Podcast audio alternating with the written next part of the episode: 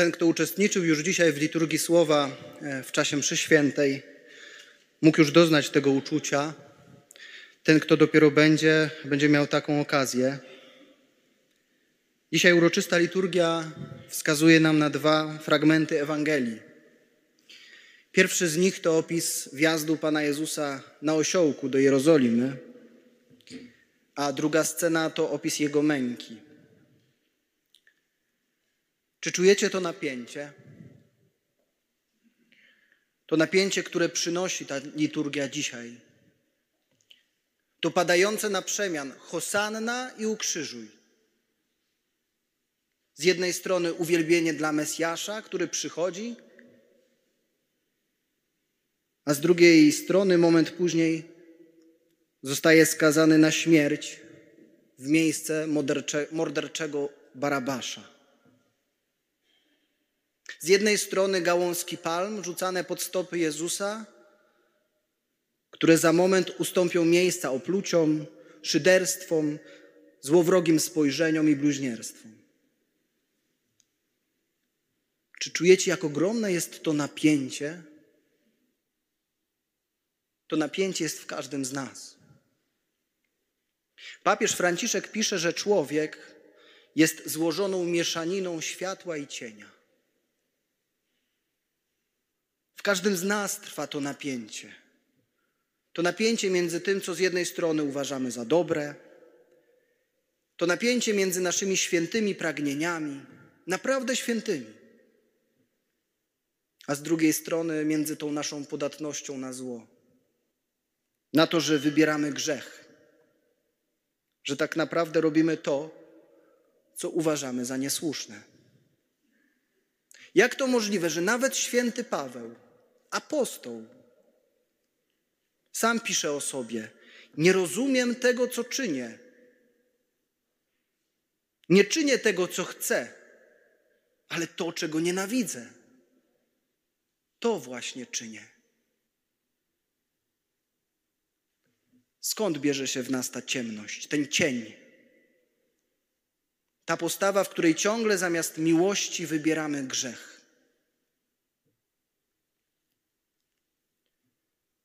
Być może wielu z nas jest już po sakramencie pojednania, może niektórych dopiero on czeka. Ale myślę, że dla każdego z nas jest to taki moment, w którym doświadczamy oczyszczenia. Czujemy się w nim cudownie, czyści, bezgrzeszni. Niektórzy mówią, że ten sakrament dodaje im skrzydeł.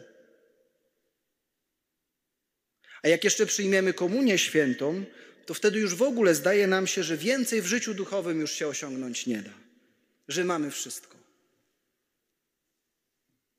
A zaraz potem Często długo nie trzeba czekać. Znowu przychodzi grzech.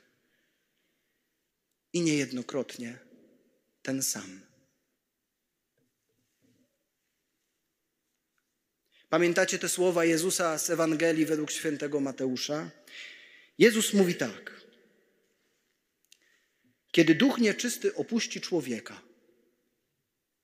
błąka się po pustyni i szuka tam odpoczynku ale go nie znajduje. Wtedy mówi: Powrócę do swego domu, z którego wyszedłem. Po powrocie okazuje się, że jest on wolny, posprzątany i przyozdobiony. Wtedy idzie i zabiera ze, sobą siedem innych duchów, gorszych od siebie. Wchodzą tam i mieszkają. I to, co się dzieje później z tym człowiekiem, jest gorsze od tego, co było wcześniej. To są słowa Jezusa. I nie chodzi tylko o złego ducha. Nie chodzi o jakiś obraz egzorcyzmów, o jakieś sceny ze strasznych horrorów. Chodzi, siostro i bracie, o Twój grzech. O tę chorobę, która jak nowotwór wykorzystuje zdrowe tkanki, żeby zamieszkać w Twojej duszy, żeby je zainfekować. Nie wystarczy mieć czystego serca. Nie wystarczy się wyspowiadać. Nie wystarczy mieć serca, jak mówi Jezus, wolnego, posprzątanego i przyozdobionego. Nie wystarczy pójść na święta do spowiedzi i stwierdzić, wszystko już mam z głowy. Nie wystarczy żyć w łasce uświęcającej. Serce, które nie jest napełnione miłością, zachoruje ponownie. Jeszcze gorzej. Ale miłość siostro i bracie, o której tak dużo słyszymy, to nie jest jakaś teoria, jakaś niedosięgniona idea. To jest bardzo konkretne zadanie, które przed nami stoi. To konkretne kroki, które mamy podjąć. Czym więc jest ta miłość? Często z ambon słyszymy takie różne górnolotne określenia, podniosłe, barokizowane słowa, które określają miłość dla nas może zupełnie obcą. O jaką miłość chodzi tak naprawdę? Co tak naprawdę ma się wydarzyć w naszym sercu, w sercu człowieka, żeby mógł powiedzieć: Nauczyłem się kochać.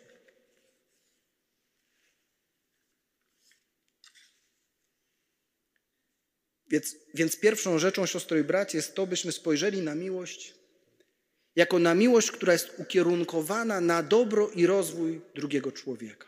Dobro i rozwój drugiego człowieka. Spójrzmy tak praktycznie.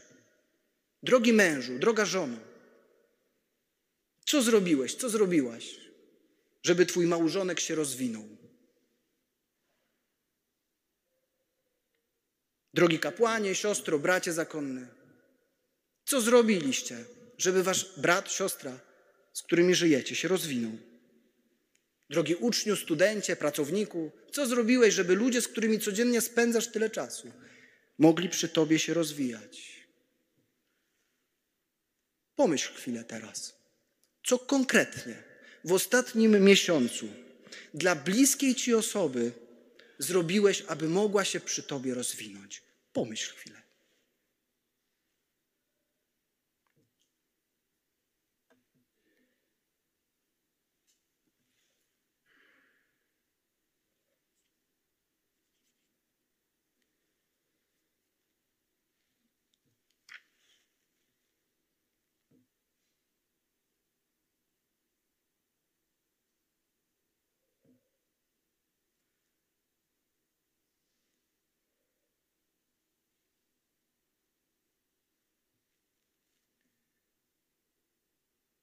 Być może pamiętacie opowieść o talentach. Każdy dostał talent. Byli w niej ci, którzy je pomnożyli, i byli ci, którzy je zakopali i utracili. Jeśli pomyślisz, że każdy człowiek, który staje na Twojej drodze, jest dla Ciebie darem, Jeżeli uświadomimy sobie, że ten dar, który otrzymujemy, że nie dostajemy go po to, by go wykorzystać, ale by go pomnożyć, to wtedy okaże się, że właśnie podstawowym pytaniem w naszym rachunku sumienia powinno być właśnie to pytanie: czy poprowadziłem osobę, która została mi podarowana ku większej świętości? Czy dzięki mnie się rozwija? A może podwijam jej skrzydła? Drogi rodzicu, wspierasz Twoje dziecko? Pomagasz mu się rozwinąć z miłością? Motywujesz je? Wspierasz w jego pragnieniach, marzeniach i planach? Czy może wciąż krytykujesz, odbierając mu nawet szansę na popełnianie błędów? Które przecież do rozwoju są konieczne.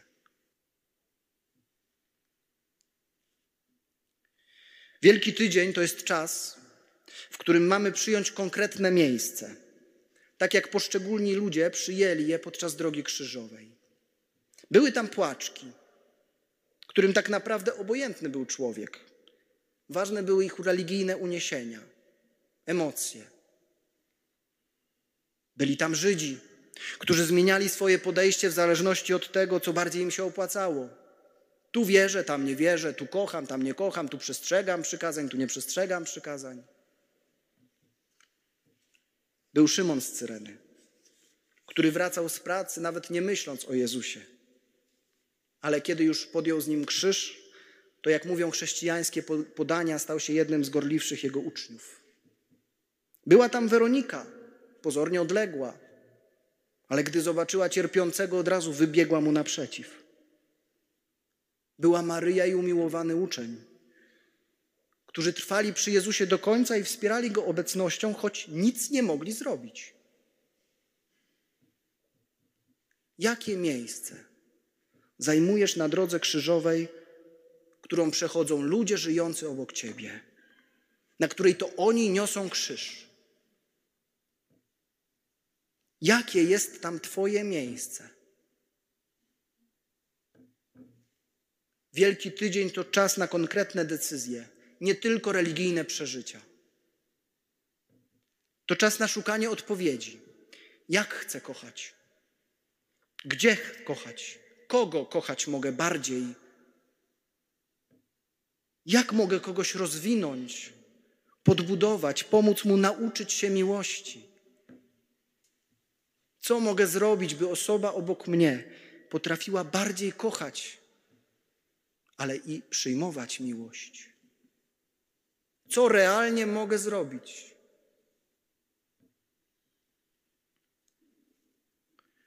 Siostro i bracie, nie przeżyj tego świętego czasu jak teatralnego przedstawienia. Jesteś w samym środku tych wydarzeń, uczestniczysz w nich.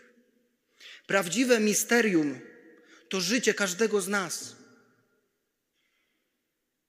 I to Ty możesz zdecydować, czy osoba obok Ciebie doświadczy miłości, czy odrzucenia. Czy dzięki Tobie się rozwinie i stanie piękniejszym człowiekiem, czy też pogrążysz ją w jeszcze większej ciemności i niskiej samoocenie. To od Ciebie, siostro i bracie, zależy. Czy osoba, która została Ci podarowana, usłyszy w swoim życiu Hosanna czy ukrzyżuj.